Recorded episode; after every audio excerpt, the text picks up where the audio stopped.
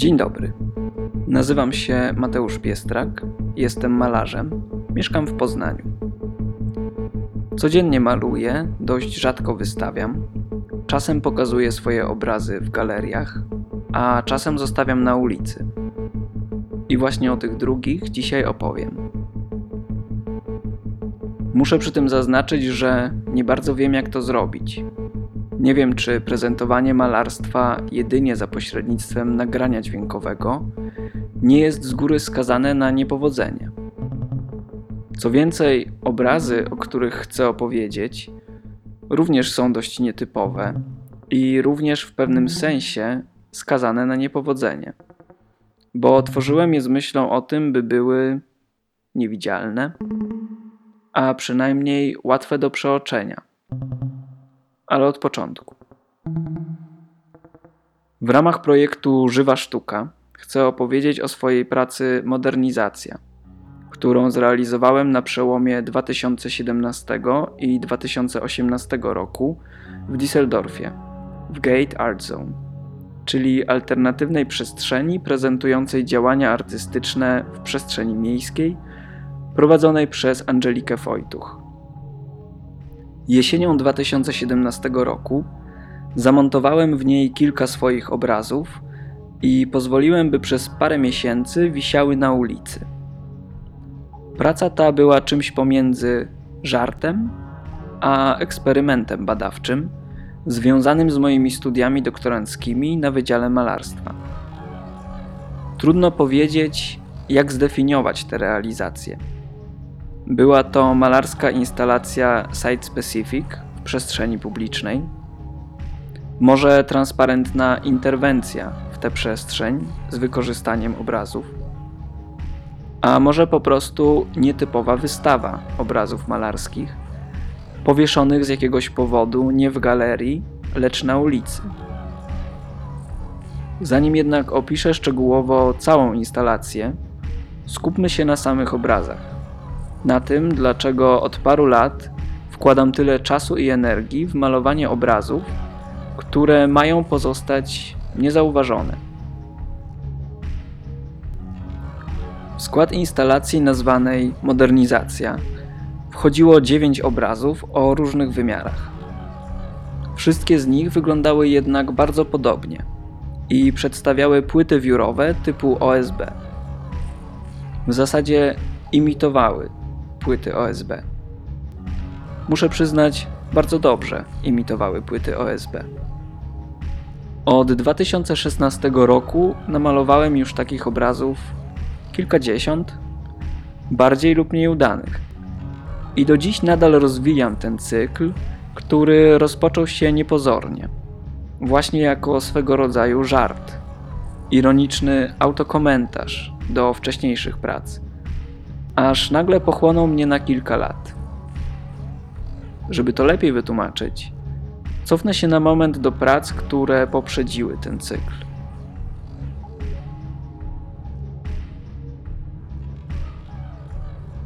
Kilka lat temu malowałem głównie abstrakcyjne obrazy o skomplikowanych kompozycjach, przypominające kolaże albo dziwne, chaotyczne hybrydy obrazów malarskich i cyfrowych.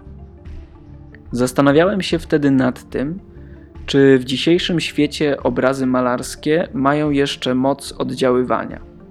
Czy są w stanie skupić na sobie uwagę widza, przyzwyczajonego do zalewu informacji wizualnych, pochodzących z wszechobecnych ekranów, mediów masowych, reklam, billboardów. Próbowałem projektować i malować obrazy tak, by maksymalnie nawarstwiać, przeplatać różnorodne elementy, by w efekcie uzyskać wrażenie ruchliwej, skomplikowanej, dynamicznej płaszczyzny, która przyciąga i na długo utrzymuje aktywną uwagę odbiorcy, a jednocześnie niczego konkretnego nie komunikuje. Ważne było dla mnie jedynie to, by skupić uwagę widza na jakościach plastycznych, bodźcach wizualnych, na zagadkowej, tajemniczej strukturze samego obrazu. Z czasem kolejne obrazy stawały się coraz bardziej zagmatwane, a kolażowe elementy kompozycji coraz drobniejsze. A że zdałem sobie sprawę, że w takiej formie nie służą już wytężaniu wzroku i nie stanowią dłużej jakiejś odtrutki na codzienny nadmiar bodźców wizualnych, lecz same stają się nadmiarowe. Zmieniają się jakby na powrót w chaotyczną miazgę. Formują jeszcze jedną warstwę szumu. Moje dotychczasowe prace malarskie bazowały zazwyczaj na technice kolażu, projektowanego cyfrowo i przenoszonego następnie na płótno.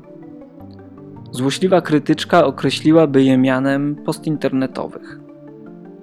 Wynikały one z przekonania, że większość współczesnej sztuki, w tym malarstwo, opiera się na przetwarzaniu i szukaniu związków pomiędzy wcześniejszymi dokonaniami, dziełami, zjawiskami, czyli na tym, co Nicolas Bourriot definiuje jako postprodukcja. Jako malarz próbowałem robić to samo na płótnie, budować kompozycje z fragmentów innych obrazów, miksować estetyki, samplować, powtarzać i przetwarzać materiały już istniejące z możliwie najmniejszą domieszką własnej inwencji. Z czasem uznałem jednak, że prowadzi to mnie donikąd, że powstałe w ten sposób obrazy przypominają, no właśnie, płytę wiórową, czyli jednorodną mieszaninę ścinków, skrawków i wiórów. Produkt ostatecznego przetworzenia materiału, paździerz, sam w sobie nieciekawy i nijaki. Postanowiłem więc dla żartu namalować płytę wiórową. Również po to, by dać wyraz swojemu rozczarowaniu swego rodzaju ślepą uliczką, do jakiej doprowadziła mnie teoria Burio o postprodukcji zaaplikowana do mojej twórczości. I wtedy zaczęła się dla mnie zupełnie nowa malarska przygoda. Okazało się, że namalowanie, a właściwie dokładne odwzorowanie płyty wiórowej, płyty OSB, stanowi dla mnie duże wyzwanie. Początkowo skupiłem się na klasycznym studium, na uważnej obserwacji samego przedmiotu, który z czasem okazywał się coraz ciekawszy. Rzućmy więc okiem na samą płytę OSB. Tej, która stoi obok mnie, co prawda nie widzisz, ale założę się, że widziałaś ten materiał nieraz. Może mijasz kilka takich płyt w codziennej drodze do pracy? Może zalegają gdzieś w kącie twojego podwórka? A może w jakiejś fajnej knajpce siedziałeś przy stoliku, który był z nich wykonany? Płyty OSB są wszędzie, ale do tego jeszcze wrócę. No dobrze, więc jak wygląda taka płyta? Jest brązowa, jasno brązowa, beżowa. Niby jednolita, ale patrząc z bliska można zauważyć, że niektóre wiórki są żółtawe, inne czerwonawe, lekko zaróżowione albo szare, ciemnobrązowe. Zdarzają się też prawie czarne. Niektóre są gładkie, na innych widać słoje drewna albo ślady piłowania. Część wiórów zachowała się jakby w całości, z równo ściętymi krawędziami. Inne są połamane albo wygięte, albo rozsypują się na drobniejsze drzazgi. Wióry są ułożone ciasno, jeden na drugim, ale nie wiadomo, który jest na samej górze, na wierzchu bo każdy chociaż częściowo przysłonięty jest choćby skrawkiem innego, każdy ustawiony pod nieco innym kątem.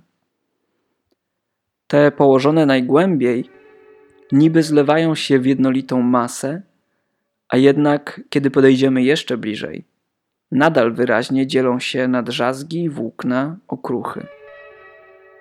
A same płyty też bywają różne, bardziej lub mniej zniszczone świeże i jasne, albo wyblakłe od słońca, albo zbrązowiałe od deszczu, zczerniałe od wilgoci.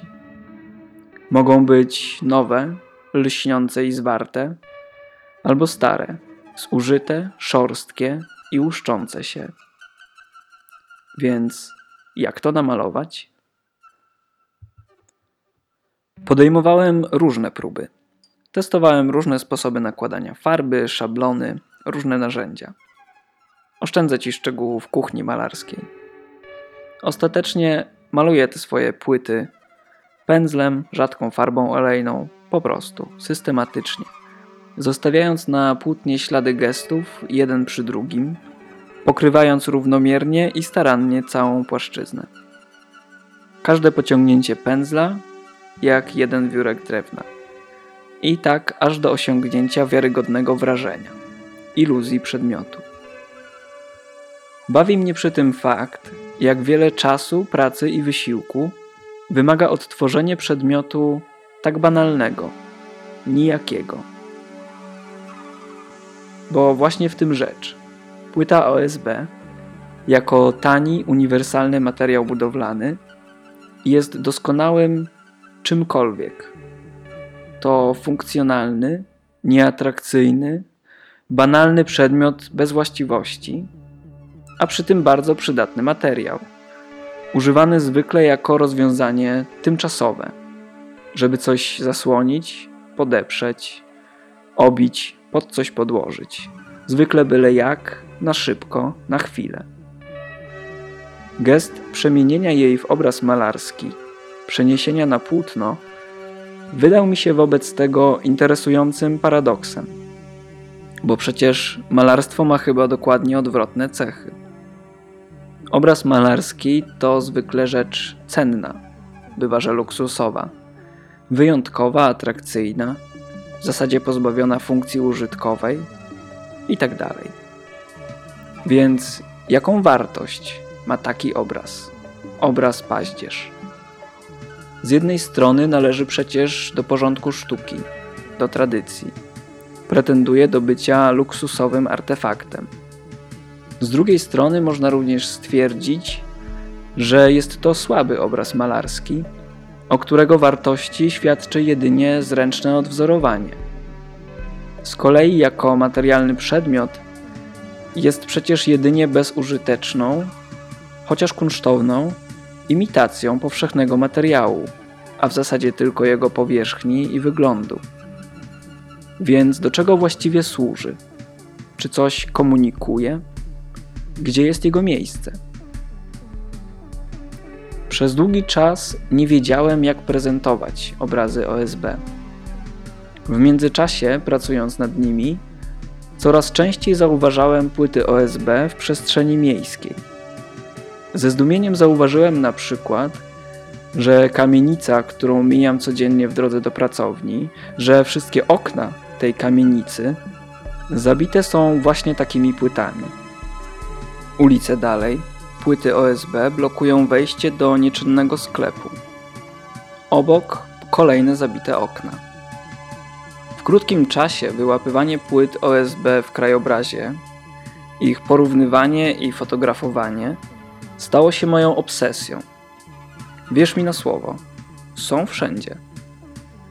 Zazwyczaj służą jako zabezpieczenie budynków opustoszałych remontowanych bądź czekających na remont. I z pewnością dobrze spełniają te funkcje. Ja jednak odnoszę również wrażenie, że ich zadaniem jest nie tylko bronienie dostępu do nieużytków, lecz również odwracanie od nich uwagi, swego rodzaju maskowanie. Być może myślę tak, bo wygląd samych płyt kojarzy mi się trochę z kamuflującym deseniem Moro. A może i dlatego, że wiele z przysłoniętych w ten sposób budynków, zwłaszcza kamienic, nie tylko w Poznaniu, miałoby pewnie do opowiedzenia historie, którymi nie chcieliby się chwalić ich właściciele. W tym kontekście płyta OSB jawi mi się jako rodzaj naturalnej identyfikacji wizualnej czyszczonych kamienic i procesu gentryfikacji. Oznaczone nią budynki często latami pozostają zamknięte, opuszczone, sprawiając wrażenie, że lada dzień rozpocznie się ich remont. Tymczasem przechodnie i sąsiedzi stopniowo przyzwyczajają się do ich widoku i ostatecznie przestają je w ogóle zauważać. Liczba wypatrzonych przeze mnie w mieście płyt, a co za tym idzie, liczba napotkanych pustostanów, tymczasowych dziur w przestrzeni, wywarła na mnie wrażenie i wzbudziła niepokojące odczucie, że oto całe miasto, więc może i cały świat, wymaga i czeka na remont. Że lada moment dokona się wielka modernizacja. Już naprawdę za chwilę. Od jutra na pewno zaczniemy. Zobaczycie. No dobrze, to chyba najwyższy czas, żebym opowiedział o swojej instalacji. Mam nadzieję, że ta długa wstępna opowieść umożliwi Ci pełniejszy odbiór tej pracy i tak już bardzo utrudniony za pośrednictwem nagrania audio. Instalacja Modernizacja, którą zrealizowałem na przełomie 2017 i 2018 roku, była swego rodzaju testem obrazów z serii OSB. Chciałem przede wszystkim sprawdzić, czy sprostałem zadaniu odwzorowania tego materiału i przekonać się, czy przypadkowi przechodnie rozpoznają w moich pracach obrazy malarskie. I jeśli tak się stanie, co wtedy zrobię? Okazja do takiego działania przydarzyła się, gdy w 2017 roku Angelika Wojtuch zaprosiła mnie do zaaranżowania prowadzonej przez siebie alternatywnej przestrzeni wystawienniczej Gate Art Zone, która znajduje się przy promenadzie w Düsseldorfie nad brzegiem Renu na Starym Mieście. Jest to w rzeczywistości pięć niezbyt głębokich nisz w betonowo-kamiennym wale ciągnącym się wzdłuż rzeki. Przy ścieżce spacerowo-rowerowej, przystani małych statków wycieczkowych i skateparku, nieopodal Akademii Sztuk Pięknych i sali koncertowej. W czterech znajdujących się jedna przy drugiej niszach zamontowałem łącznie dziewięć obrazów imitujących płyty OSB, zestawiając je tak, by wypełnić całą pustą przestrzeń. Wymiary każdej z nisz to około 1,70 m wysokości na 2 m szerokości. Obrazy przymocowane były w głębi nisz przy pomocy stalowych kątowników. Niektóre delikatnie odchylone od pionu lub złączone z niewielkim przesunięciem, lecz ściśle przylegające zarówno do siebie, jak i do gruntu oraz bocznych ścian nisz. W piątej niszy, nieznacznie oddalonej od pozostałych, przykleiłem plakat informujący o wystawie, stylizowany na standardową tablicę informującą o budowie. Czarne techniczne litery na jaskrawym żółtym tle. Plakat tabliczka zawierał moje nazwisko, tytuł instalacji, modernization, czas jej trwania od 11 listopada do 1 kwietnia, nazwisko kuratorki, adres, logotypy współpracującej ze mną wówczas galerii i samej Gate Art Zone. I sam w sobie był częścią instalacji. W zasadzie jedyną, która przykuwała wzrok. Cztery wypełnione obrazami płytami nisze wyglądały bowiem zupełnie naturalnie.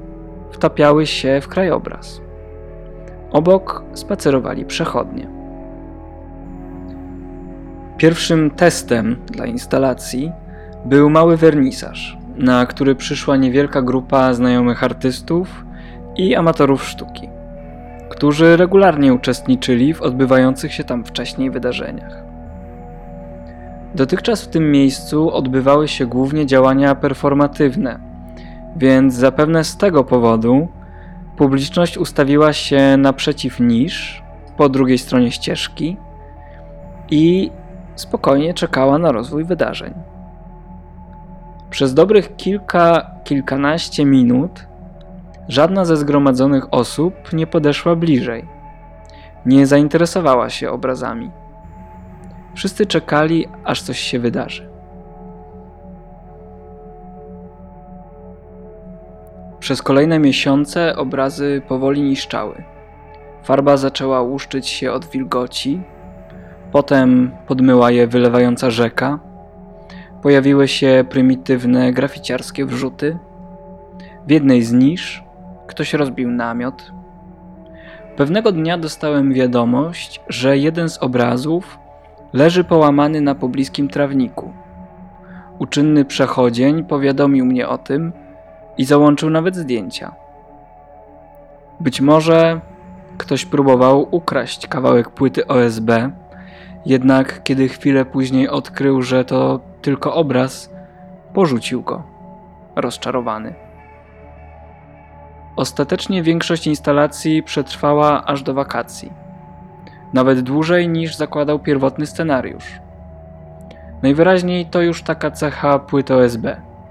Wydają się rozwiązaniem tymczasowym, a niepostrzeżenie zostają na dłużej. Trzy płótna z jednej z nisz zniknęły. Trzymające je śruby zostały pieczołowicie przepiłowane, więc może ktoś jednak postanowił zaopiekować się malarstwem i docenił jego kunszt. Reszta obrazów po długim czasie wróciła w końcu do mnie, w mizernym stanie. Krosna są połamane, farba popękana od uderzeń, obrazy pomazane byle jakim graffiti. Podniszczone, doświadczone, ale na swój sposób piękne, może ulepszone, w jakimś sensie ożywione. Efekty mojej pracy, moje obrazy, zostały potraktowane, świadomie lub nie, jedynie jako tło, podłoże dla drobnych, przypadkowych aktów ekspresji, złości, nudy, potrzeby zaznaczenia własnej obecności przez lokalnych rozrabiaków.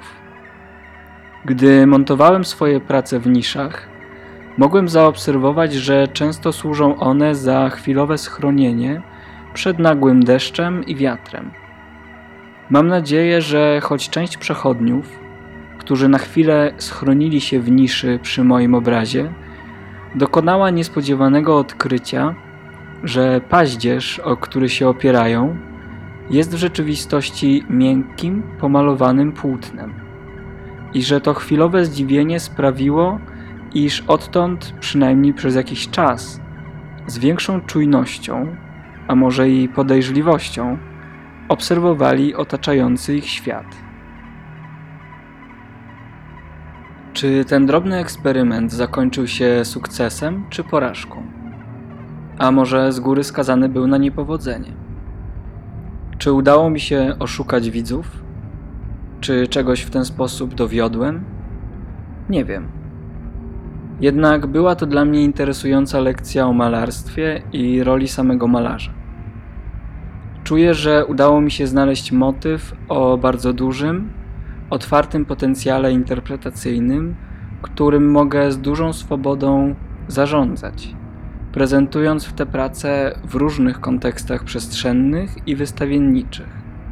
Za każdym razem modelując percepcję widza i przekierowując ją na inny problem, który obrazy jedynie powierzchownie sygnalizują.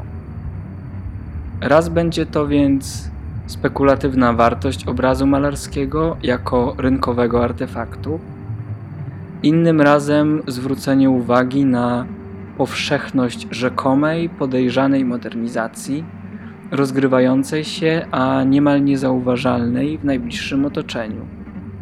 W jeszcze innym przypadku czysto akademickie rozważania o płaszczyźnie obrazu malarskiego, który 500 lat temu miał być iluzyjnym, otwartym oknem, w wieku XX czystą płaskością, więc raczej oknem zabitym dechami, a dziś trudno powiedzieć, może jednym i drugim, albo żadnym z powyższych. Można powiedzieć, że obrazy imitujące płyty OSB są, podobnie jak one same, bardzo uniwersalne. Właściwy, czy może skuteczny odbiór obrazu przez widza zależy jednak zarówno od tego, jakie warunki prezentacji obrazu ja sam stworzę lub wybiorę, jak i od tego, na co nastawiony lub jak przygotowany do jego odbioru jest widz. Czyli innymi słowy, od swego rodzaju umowy dotyczącej tego, co, jaki aspekt obrazu uważamy za warty dostrzeżenia, a co decydujemy się przeoczyć. Czy nie jest tak, że podobna niepisana umowa obowiązuje także w przestrzeni publicznej? Pewnych rzeczy po prostu przyzwyczajamy się nie dostrzegać, co sprawia na przykład, że uliczne reklamy muszą być nieustannie odświeżane i wizualnie wzmacniane. A z kolei nieuczciwi deweloperzy mogą skutecznie odwracać naszą uwagę od niszczących pustostanów, obiecując pod pozorem ochrony czy wiecznego remontu, że już za chwilę, lada dzień, będzie tu pięknie. Moja modernizacja przestrzeni Gate Art Zone też była jedynie iluzją. Malarską mistyfikacją zamontowaną być może jedynie po to, żeby przeczekać chudniejsze miesiące, kiedy nie dało się w tym miejscu wykonywać performance'ów i zapewnić mu na ten czas jakąś artystyczną atrakcję. Faktycznie, możliwe, że z perspektywy osób postronnych widok świeżo zamontowanych w tym miejscu ochronnych płyt skutecznie sugerował, że być może wkrótce wydarzy się lub powstanie tam coś interesującego. Wyszło jednak jak zwykle. Moment zdemaskowania iluzji, zarówno w malarstwie, jak i w zwykłej codzienności, z reguły przynosi rozczarowanie. Podsumowanie. Uwagi o powierzchowności. Podstawową cechą malarstwa jest dla mnie powierzchowność. Jestem malarzem, znaczy jestem artystą powierzchownym. Widzę i ukazuję to, jak rzeczy wyglądają, jak się jawią, jak je widać. Myślę o tym, co kryje się za nimi, lecz tam nie zaglądam. Poznaję rzeczy, wpatrując się w ich wyglądy, po czym ukazuję je po swojemu innym. Podsuwam do rozpatrzenia. Ciekawi mnie Twoje spojrzenie, więc chcę Ci coś pokazać. Popatrz. Przyjrzyj się. Do zobaczenia.